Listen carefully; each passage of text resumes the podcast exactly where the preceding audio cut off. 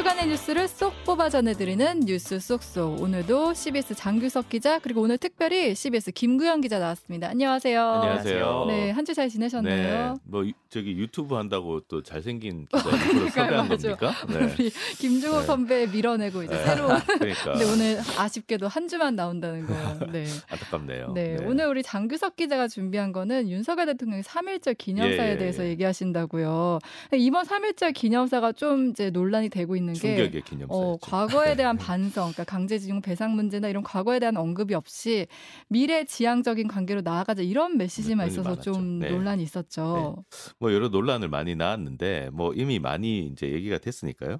저는 윤석열 대통령의 3.1절 기념사가 왜 이렇게 나왔느냐 음. 요거에 대해서 좀 집중을 해봤습니다. 네.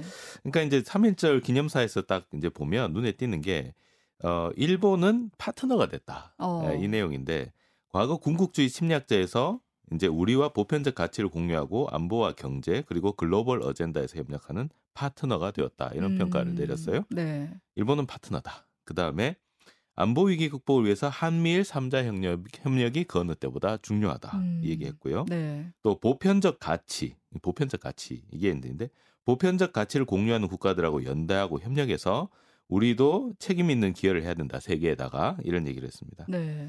자 그러면 요거를 한번 들어보세요. 음. 네. 한국과 일본 등 다른 동맹들과 함께 우리는 우리의 가치를 기반으로 함께 서 있다. 음. 자유롭고 개방된 인도 태평양 또 인권과 민주주의 법치를 위한 우리의 공유된 비전을 실현하고 싶다. 네. 아, 그다음에 동북아와 인도 태평양 지역에서 직면한 공동 위협에 대응하기 위해서는 한일 관계 개선을 통해서 한미일 협력이 중요하다. 음. 그 말이 있고요. 그다음에 미국과 한국, 일본의 견고하고 효과적인 어, 3자 관계는 자유민주 자유와 민주주의 보호, 인권 수호 등등 이 우리의 공동 안보와 이익에 매우 중요하다. 음. 그다음에 한미일 3국이 21세기에 공동으로 직면하는 도전을 해결하기 위해서는 3국 협력이 매우 중요하다. 다 협력이란 단어가 네. 공통적으로 이게 이제. 어디서 나온 얘기냐? 미국에서 나온 얘기. 아, 네, 네. 블링컨 국무장관, 오스틴 국방장관 그리고 과거에 이제 트럼프 전 대통령 시기부터 해서 아니 저 그리고 또 오바마 전 대통령 때부터 음. 지속적으로 나오는 얘기가 한미일 협력입니다. 아. 네, 한미일 안보 협력. 네. 그 다음에 이 안- 안보 협력을 왜 해야 되냐? 어, 가치를 지키기 위해서. 같이. 예, 여기서 이제 등장하는 게 이제 보편적 가치 이 음. 얘기가 나오는데 결국 이제 자유민주주의를 지키기 위해서 우리는 협력해야 된다. 음. 이 메시지가 지속적으로 미국에서 발신되고 있습니다. 음, 예. 자유민주주의 가치를 네. 지키기 위해 협력하자. 네. 이번에 뭐 윤 대통령 3.1절 기념사와도 좀 비슷한 맥락이네요. 그렇죠. 크게 네. 다르지가 않죠. 자, 그리고 어 2013년 일본의 안보 전략 보고서와 방위 계획 대강에 보면 한국은 미국과 함께 보편적 가치와 전략적 이익을 공유한 나라 이렇게 돼 있습니다. 음, 자, 보편적 가치 얘기가 네. 또 나오죠. 예.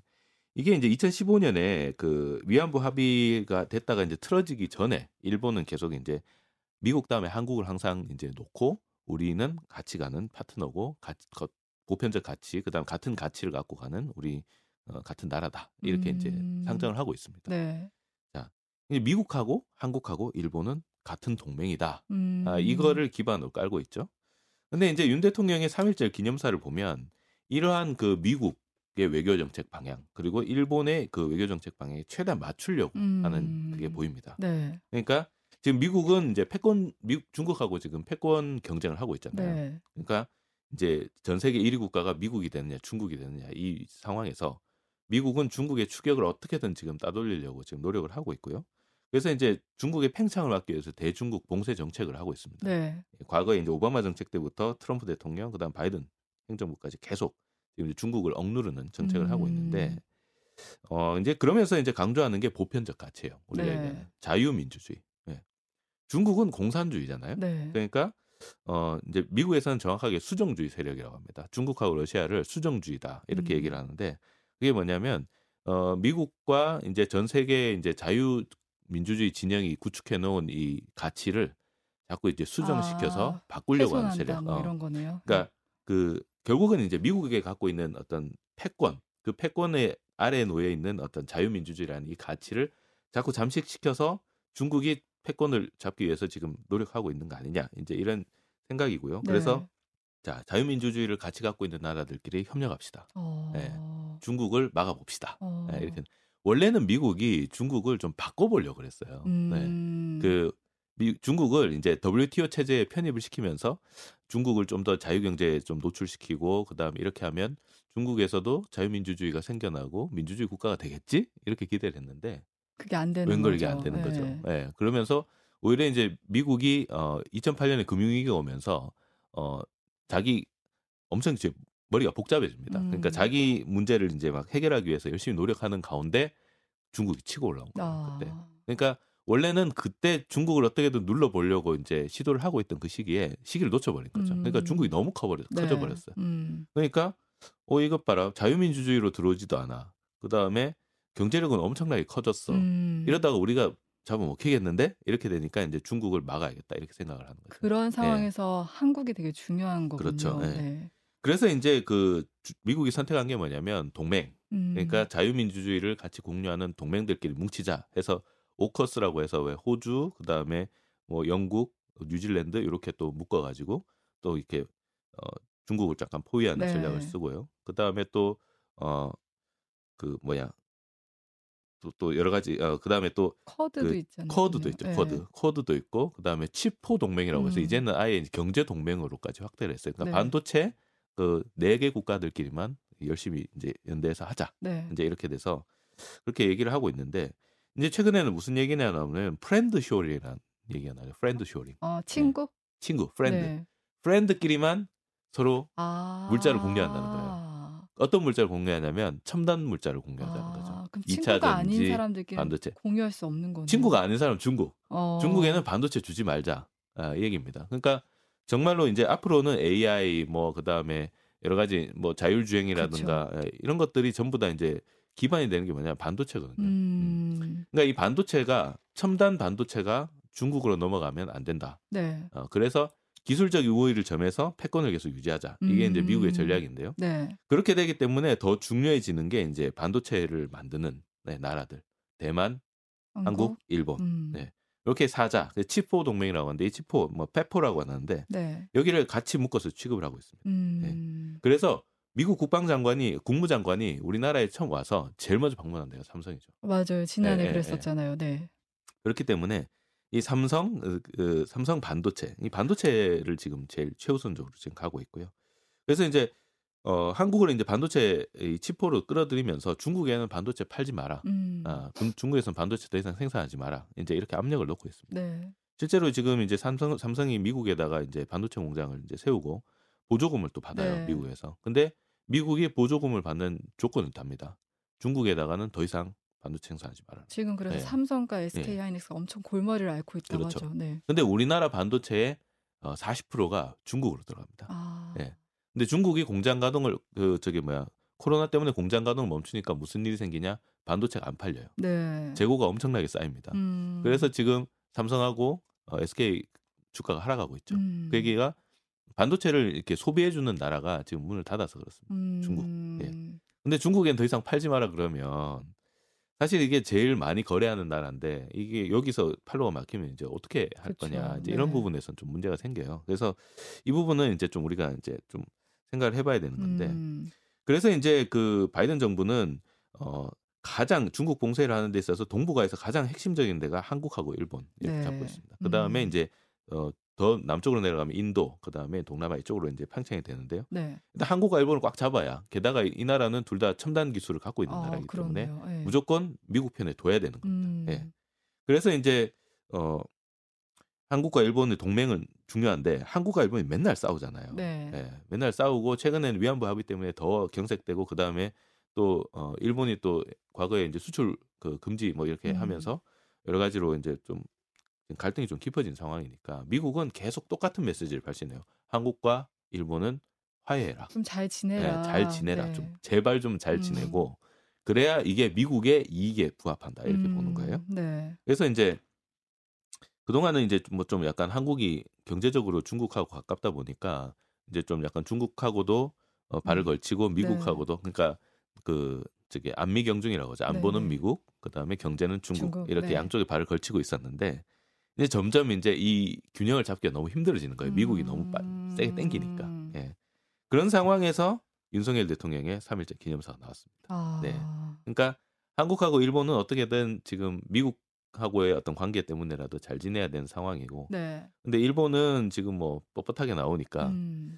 한국 쪽에서 좀 더 이제 좀 더 강하게 어, 일본 쪽하고 관계 개선을 하기 위해서 나서는 거 아니냐. 음. 이제 결국은 이제 미국 국무부가 윤 대통령의 3.1절 기념사를 보고 뭐라고 그랬냐면 매우 지지한다라고 했습니다. 그러니까 예. 그때 그 3.1절 기념사 때문에 국내 정치 상황은 되게 안 좋았는데 미국의 새벽에 나온 기사에서는 굉장히 격렬히 지지한다 이렇게 어. 이렇게 나왔더라고요. 그러니까 미국이 봤을 때 아 이제 중국하고 안 하고 우리하고 확실히 붙기로 이제 아. 결심했구나 이렇게 이제 보이는 거죠. 어. 그래서 이제 이번 3.1절 기념사는 미국과 중국의 패권 경쟁 구도 속에서 이, 이해를 해보면 그렇게 이해를 아주 못할 부분은 없다 아. 이렇게 볼 수 있습니다. 근데 이게 이제 중요한 거는 이제 어, 우리한테 이제 이익이 되느냐 안 되느냐. 그렇죠. 네. 아니 물론 이제 미국 입장에서 우리가 일본이랑 잘 지내면 미국 입장에서 좋은 거지만 우리 이제 과거사 문제도 있고 그렇죠. 또 그런 것 때문에 정서적으로 맞지 않는 면도 있는데 또 중국과 우리는 늘 좀 끼어 있는 저 중국과 미국 사이에 우리는 끼어 있잖아요. 근데 음, 음, 너무 음. 미국 측에만 서면 그것도 문제되지 않을까 그러니까 싶은데. 이제 끼어 있다는 뭐 문제기도 한데 우리가 저기 뭐야 그 보통 그 제가 미국에 있을 때 그 얘기 많이 들었어요. middle power라고. 네. 음. 중간에 있기 때문에 힘이 있는 걸 수도 있어요. 아, 그러니까 우리가 끼어 있다고 다 생각할 원하니까. 있지만 오히려 네. 양쪽에 있기 때문에 우리가 힘을 가질 수도 있는 부분도 있거든요. 음. 그래서 우리가 전략적으로 어떻게 이 관계를 잘 이용하느냐 이게 되게 중요한데 자 일단 근데 3.1절 기념사를 보면 여러 가지 좀 이렇게 위험 요인들이 좀 있습니다. 음. 예, 보면은 외부적으로 보면 이제 중국이죠. 중국이 오 이것 봐라 이렇게 되는 거죠. 아 이거 완전히 우리하고 이제 어, 선을 끊겠다는 얘기인가? 음. 이제 이렇게 생각할 수도 있고 중국은 어떻게 보면 이제 좀 한일 관계에 균열이 좀 있으면 좋죠. 왜냐하면 어, 이 연대가 약화돼야 어떤 틈새가 생기니까 이게 음. 봉쇄를 풀고 나올 수가 있거든요. 네. 그렇기 때문에 뭐 사드가 들어왔을 때는 사드 보복 같이 이렇게 세게 압박도 하고 어떨 때는 또 여러 가지 회책도 줍니다. 뭐 반도체 공장 같은 거 유치하면 이제 뭐 보조금도 많이 주고 혜택을 주겠다. 뭐 이렇게 해가지고 또 한국을 다루고 네. 그러니까 압박과 회유를 이제 적절히 섞어가면서 중국은 이제 나올 것 같은데 음. 우리 입장에서도 봤을 때 중국은 수출의 4분의 1이 중국으로 갑니다. 네. 그다음에 반도체 말씀드렸지만 아까 40%가 중국으로 가죠. 음. 그러니까 이 중국은 뭐 우리가 야뭐 이제 미국하고 붙어야 되니까 이제 그만할래 하고 이렇게 버릴 수 있는 나라가 그렇죠. 아니에요. 네. 예. 게다가 얼마나 많은 경제를 좀 차지하고 음. 있어요. 그렇기 때문에 중국과의 관계를 아주 저버릴 수는 없고요.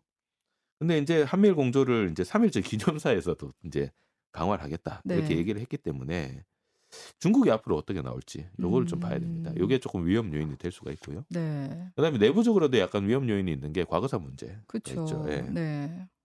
일본이 아직도 뭐 독도 다케시마의 날 이제 이런 것도 하고 있고 그다음에 사도광산 뭐 유네스코 어, 문화재 등록한다. 네. 이게 그것도 문화유산 등재한다. 이런 것도 하고 있고 정치인들 망언 심심하면 나오죠. 예. 그렇기 때문에 일본이 진짜 반성을 한 게 맞냐 음. 과거사에 대해서 사실 화해를 하려면 잘못한 쪽에서 아 이거 우리가 정말 잘못했습니다 해야 이게 자- 제대로 된 화해가 되는데 징용 문제에 있어서도 거의 강 건너 불구경하고 우리 음. 정부가 나서서 지금 그쵸. 우리 기업에서 돈을 걷어가지고 주겠다 이런 식으로 이제 나오니까 일본에서는 이제 강 건너 불구경하는 입장이니까 사실 우리 내부적으로도 이 어떤 그 억눌린 감정이라든가 이런 게 아직까지 완전 해소가 음. 되지는 않았어요. 네. 아무리 우리가 뭐 일본하고 파트너라고 하지만 과거의 그 기억까지 다 없앨 수는 없는 거니까. 예. 그러니까 그 문제를 다 해결하려면 사실은 서로가 이제 화해의 제스처들이 있어야 음. 되는데 과연 이 부분이 좀 제대로 지금 된 상황에서 네. 이게 이제 우리가 파트너다 이렇게 얘기한 거냐 음. 이 부분에 대해서는 좀 생각을 해봐야 되죠. 그렇기 음. 때문에 이 문제를 제대로 해결하지 못하고 그냥 덮어놓고 악수를 했다가는 앞으로 또 또 다른 내부적으로 어떤 위험 요인이 나타날 수 있다. 이제 이렇게 볼 수도 있습니다. 아니, 그러니까 미래로 가자는 거는 다들 네. 공감하지만 이제 과거에 대한 반성 없이 이제 그렇죠. 미래로 가자고 네. 하니까 거기에 이제 사람들이 그냥 분노를 하는. 거잖아요. 예. 우리 혹시 김구현 기자는 좀 어떻게 봤어요? 3.1절 기념사? 음, 저는 이제 이 직전까지 대통령실을 출입했기 그쵸, 때문에 맞아. 그렇네요. 예. 네.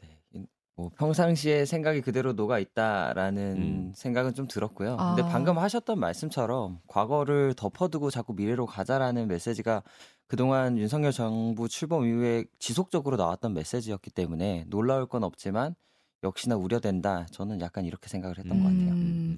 근데 뭐 어쨌든 뭐 윤석열 대통령이 국익을 위해서 음, 이런 음. 선택을 한 거다 하면 이게 정말 국익에 부합하는지도 한번 봐야 될 것 같아요. 그렇죠. 예. 예, 국익에 도움이 되느냐 이게 제일 음. 중요한 이슈죠.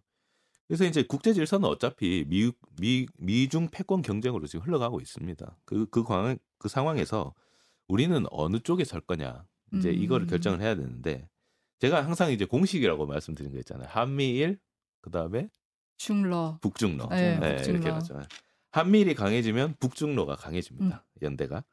어, 특히 이제 중러 관계는 우크라이나 전쟁을 계기로 더 강화됐죠. 네. 다 강화됐고 또 물- 밀착됐고 여기에 북한도 이제 핵하고 미사일 개발 가속화하면서 미국하고 거리를 두고 음. 우리나라하고 거리를 두고 있죠. 네. 자, 그럼 우리는 이 상황에서 어떻게 할 거냐? 이제 문재인 정부 같이 이제 보- 진보 정부가 택했던 거는 어, 호랑이 굴로 들어가자. 음. 어. 쟤네들을 어떻게든 설득을 해서 좀 이렇게 갈등을 해소해 보자. 음. 이런 게 이제 어, 진보 정부가 취했던 전략이고요. 이제 보수 정권은 반대로 이제 아예 우리끼리 딱 뭉쳐서 힘으로 압도하자.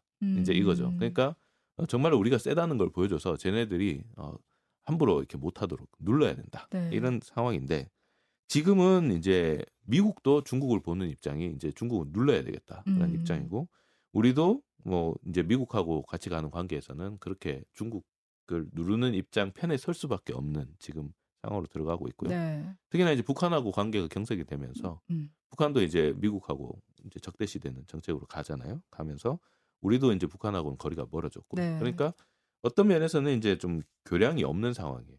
그러고 미국하고 이제 밀착될 수밖에 없는 상황으로 지금 가고 있는데 그런 상황에서 음 우리가 이제 경제적으로도 좀 이득을 보려면 미국 쪽에 붙어서 어떻게든 미국이 어 주는 어떤 혜택을 계속 받아 가지고 가는 게더 네. 국익에 도움이 된다라고 이제 보수 정부는 이제 생각을 하고 있는 거죠. 음. 근데 어, 진보 정부에서 취했던 입장은 전혀 다른 입장이고 그거는 우리가 계속 해봤지만 도움이 안 됐고 그렇기 때문에 저쪽을 어떻게든 설득해서 끌어내야 된다 이런 입장인데 사실 오는 게 국, 국익에 부합하느냐 이 음. 부분은 결국 선택의 문제예요 선택의 아. 문제 예.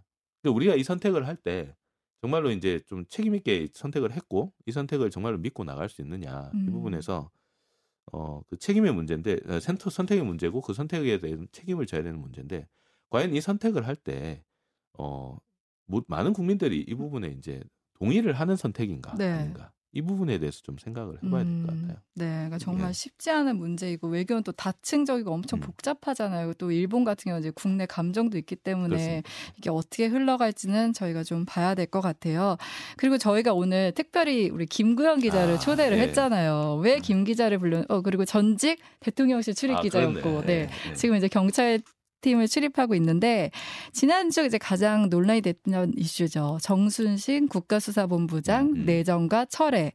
근데 이게 아들의 학교 폭력 이력이 이제 드러나면서 철회를 하게 된 거잖아요. 이 사건 한번 좀 간단하게 정리를 해볼까요? 네, 먼저 이제 좀 더 정확하게 말하면 내정과 철회가 아니라 임명을 냈다가 임명. 네. 공식적으로 업무가 수행하기 직전에 본인이 사의를 표명했기 때문에 임명 취소가 된 겁니다. 아, 네, 네. 일단 임명이 24일이었고요. 네.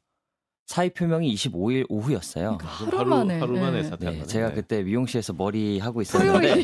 네, 갑자기 와서 노트북 들고 가길 잘했죠. 아. 그래서 노트북에서 거기서 막 기사를 썼던 기억이 나는데요. 아, 뭐 역시 이제 임명된 그 당일 날에 밤에 이제 KBS에서 보도를 했습니다. 학교 폭력에 대한 보도를 했고 아들 학교 폭력 논란에 대한 보도를 했고 네. 바로 다음 날 사퇴를 네, 이제 사의를 표명한 거고요. 음. 뭐 내용은 뭐 이렇습니다. 뭐 피해자에게 사과한다. 피해자와 피해자 가족에게 사과한다. 두고두고 반성하면서 살겠다. 그리고 음. 이런 논란 때문에 이제 국가 국수본부장이라는 중책을 수행하기 어렵다. 음. 이렇게 해서 사의를 표명한 음. 거죠. 네.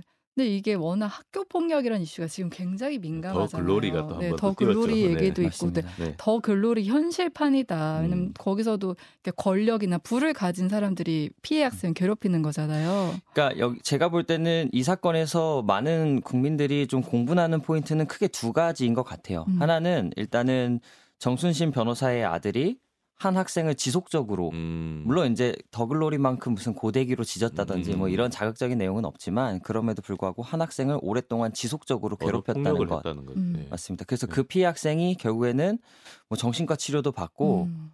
우울증을 상당히 심하게 앓다가 결국 학교를 떠나고 음. 네, 이제 뭐 보도로 알려졌지만 좀 극단적인 네. 선택까지도 했다고 해요. 음. 그러면서 학업을 중단한 거죠.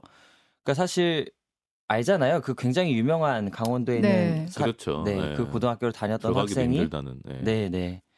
그 학교 학업을 중단한 반면에 이제 이 정 변호사의 아들은 네, 이제 뭐 서울대학교에 음. 진학을 하게 된 거죠. 네. 그러니까 그런 부분에서 한 가지 많은 사람들이 좀 분노하는 것 같고 또 한 가지는 이제 학교에서 학교 폭력 때문에 이제 강제 전학 처분을 내렸는데 학교에서 네. 이거를 정 변호사 측에서 행정 소송을 걸지요. 음, 네. 그래서 그 학교의 처분을 무효해 무효화해 달라는 소송을 음, 냈는데 음, 결국에 이거를 1심, 2심, 대법원까지 끌고 갑니다. 음. 이게 1년이 넘어요. 네. 그 1년이라는 기간 동안에 피해 학생과 가해 학생이 같은 학교를 다닐 수밖에 없었던 그러니까요. 거지요. 네.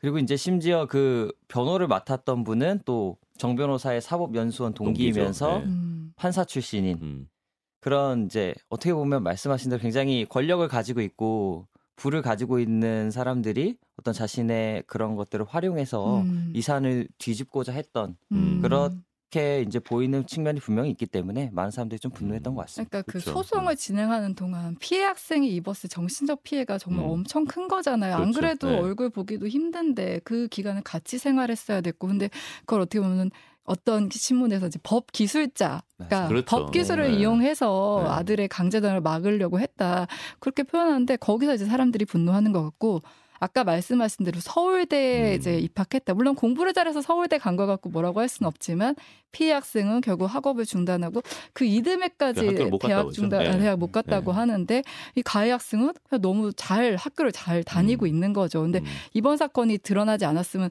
사실 그 학생의 폭력 이력도 드러나지 않았던. 거잖아요. 그래서 이 재판부에서 1심 재판부에서는 이 가해 학생 측이 반성하는 것 같지 않다 네. 이런 내용을 판결문에 다 판시를 해요. 그러니까 음. 그만큼 좀 그리고 이 정 변호사 측 변호사의 논리가 마치 이제 이 친구들끼리 있을 수 있는 일인데 음. 이 학생 이 이상해서 너무 마치 학교 폭력이 뭐, 어. 되는 거다라는 어. 취지의 주장을 하거든요. 그러니까 아. 마치 학, 그 피해 학생이 탓으로. 것처럼 음, 그런 주장을 폈기 때문에 더 큰 아마 상처를 받았을 음. 겁니다. 피해 그리고. 지금 이제 서울대 학생들도 분노를 하고 있대요. 그러니까 같은 동문이어서 음, 음. 부끄럽다. 그래서 대자보도 붙었다고 하잖아요. 근데 실제로 다녀왔잖아. 서울대를 네. 다녀왔잖아요. 네, 네. 그 서울대학교 중앙도서관 게시판에 붙어 있는데요. 네. 이게 대자보가 우리가 이제 알고 있는 유명한 대자보라고 하면 뭐 안녕들 하십니까? 네. 혹시 기억하시나요? 예전에 10년 전 정도 맞습니다. 것 고려대에. 붙었던 맞아요. 대자보인데 그런 대자보만큼 아주 정교하게 잘 쓰여진 대자보는 아니에요. 굉장히 삐뚤빼뚤한 글씨로 음. 어설프게 작성이 돼 있는데 그 안에서 이 학생은 이제 정 변호사 부자들도 비판을 하고 음. 이런 학교 폭력 사실이 사실은 2018년에 한번 알려져 있었던 부분이거든요. KBS에서 네. 보도를 했다고 네. 하죠. 네. 그럼에도 불구하고 안 친 것은 음. 문제가 있는 것 아니냐 하면서 이제 윤석열 대통령 뭐 탄핵까지도 음. 언급을 했던 그런 대자보가 붙었습니다. 음, 그리고 뭐 당연히 학생 일반 학생들 사이에서도 네. 뭐 불만이 있죠. 문제 의식을 충분히 공유하고 있고 같은 같이 뭐 학교를 좀 다니기 싫다라든지 뭐 그런 음. 내용들이 있는데 저희가 한번 직접 학생들의 얘기를 들어봤거든요. 한번 들어보시죠. 정확하게 어떤 사건인지 제대로 밝혀졌으면 좋겠고 위법한 거나 했다면 제대로 처벌이 이루어졌으면 좋지 않을까라고 생각이 듭니다. 그런 학교 폭력 가해자가 같은 학교 안 다녔으면 좋겠어. 그래서 충격적이고 그 말도 안 되는 얘기였던 것 같습니다. 그리고 네. 이제 여기에 서울대학교 현직 교수도 이제 어. 공개적으로 비판을 했어요. 네.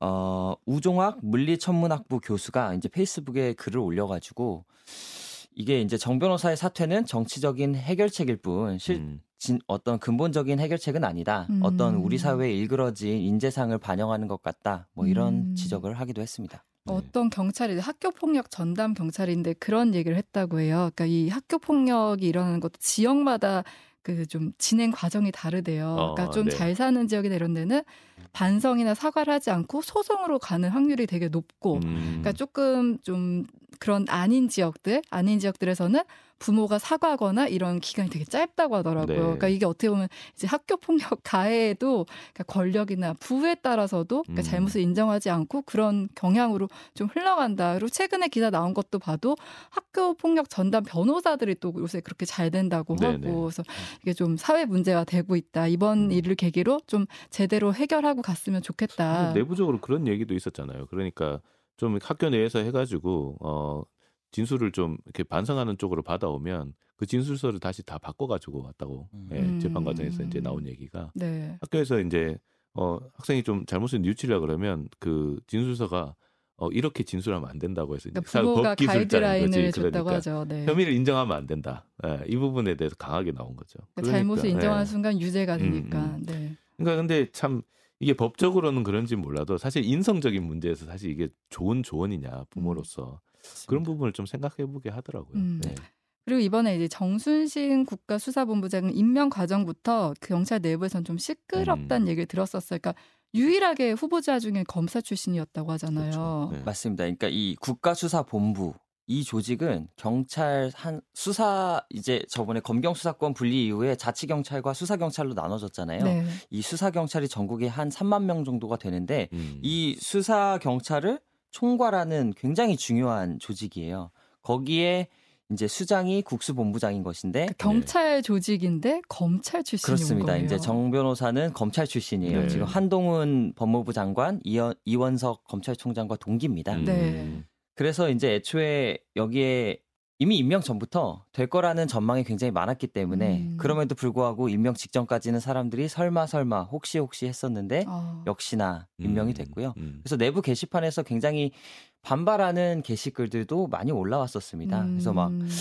좀 조롱하는 댓글 중에는 뭐 이제 축구 축구 국가대표 감독도 검찰 출신 오는 거 아니냐 뭐 이렇게 이런 아. 진짜 조롱이 나올 정도로 아. 좀 반응이 좀 격렬하기도 했었죠. 아, 근데 이제 나중에 학교 폭력 이력이 드러나면서 인사 검증 실패에 대한 책임을 묻는데 윤희관 경찰총장도 사실 몰랐다 그러고 한동훈 법무부 장관도 몰랐다고. 책임을 그 정무적인 책임을 느낀다 정도만 얘기를 하고 몰랐다고 음, 했잖아요. 그럼. 정 그럼 정작 이 책임은 누군가에게 있는 건가? 그러니까 제가 취재하면서 느낀 건 뭐 몰랐다고 하니까 일단은 뭐 그 주장을 받아는 드리겠지만 납득이 안 되는 점은 좀 많습니다. 네. 그러니까 말씀드렸다시피 KBS가 이거를 2018년에 보도를 했던 아, 사안이에요. 2018년에 그리고 2018년에는 정 변호사가 검찰, 그러니까 서울중앙지검의 인권감독관으로 근무하던 시절이고 하필 또 인권 감독관이 그때 당시에 3차장이 누구였냐? 지금 법무부 장관인 한동훈 네, 법무부 음. 장관입니다. 음. 그리고 당시에 서울중앙지검장이 누구였냐? 지금 윤석열 대통령이에요. 네. 음. 그리고 이제 뭐 취재를 해보면 여러 가지 이야기를 듣지만 당시에 그 KBS 보도가 있었을 때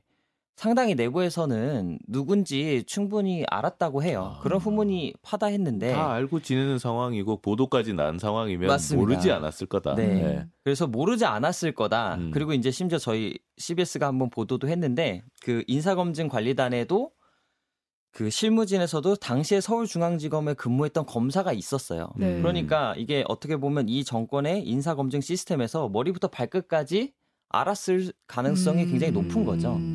음. 그래서 알 거라고 생각했는데 저는 오히려 너무 모른다고 해서 음. 개인적으로는 좀 놀랐고요. 어. 그렇지만 모, 모르려고 노력한 거 아닙니까? 이게 약간 팔이 안으로 굽는다고. 어. 약간, 예. 뭐 그럴 네. 까먹었을 수도 네, 있죠. 뭐 모르려고 너무 노력한 것 같아요. 좀 무감했던 거 아닌가라는 음. 생각도 들어요. 이런 학교 폭력 이력에 대해서 그렇게 음. 아들이 한 거고 또 음. 그렇게 큰 문제를 삼지 않았던 건 아닌가. 뭐 일각에서는 연자제냐, 뭐 자식이 그런 맞습니다. 거를 뭐 부모가 하냐 하지만 사실 자식 잘못한 건 누가 책임져야 돼요? 음. 부모가 책임져야지. 그리고 분명히 정 변호사가 이거를 대법원까지 끌고. 갔다는 점을 두고서 이거를 사실 대학교 입학 때까지 좀 소송을 통해서 끌려고 했던 거 아니냐 이런 네, 의심도 네. 있거든요. 네. 그런 부분에선 충분히 지적을 받을 만하다고 생각을 네. 합니다. 음, 혹시 김구영 기자 이거 취재하면서 좀 느낀 점, 좀 할 말 더 있을까요? 음, 제가 느꼈던 건 방금 앵커님 말씀하신 대로 이 학교 폭력의 양상이 어떤 사람마다 달라지는데 음.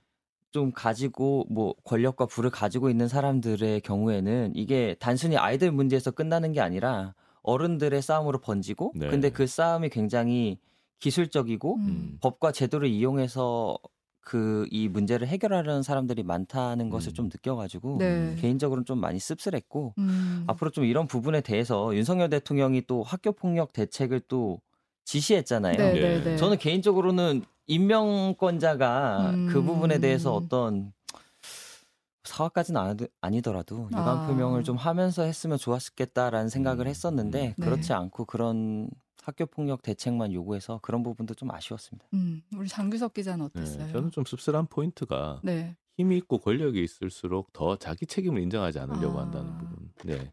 그러니까 결국 그 자녀도 책임을 인정하지 않 도록 계속 이제 좀 약간 코치한 부분도 있고요. 네. 그 다음에 이제 아까 말씀하신 대로 대법원까지 이 판결을 끌고 간 것 자체도 음. 받아들일 수 없다는 거잖아요. 내 내가 잘못했다. 가- 학폭 학력 폭- 학교 폭력으로 어떤 징계를 받아야 되는 거를 받아들일 수 없다. 어. 음. 그러니까 계속 1심도 판결을 불복하고 2심 판결에도 불복하고 대법원까지 간 거잖아요. 아 저렇게 잘못을 인정하기가 힘드나. 음. 네.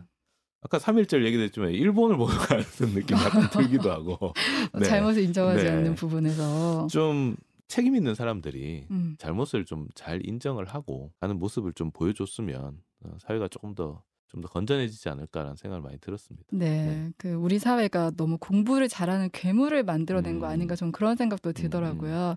윤석열 대통령이 매번 공정 공정 얘기를 하는데 학교 폭력 저지른 가해자에 대해서는 엄벌을 취하고 어, 분명히 사과하고 반성할 수 있게 하는 네. 게 진정한 공정 아닌가 네. 이런 생각이 들면서 오늘 뉴스 속속은 여기서 마무리할게요. 오늘 두 분 나와주셔서 고맙습니다. 네, 고맙습니다. 맞습니다.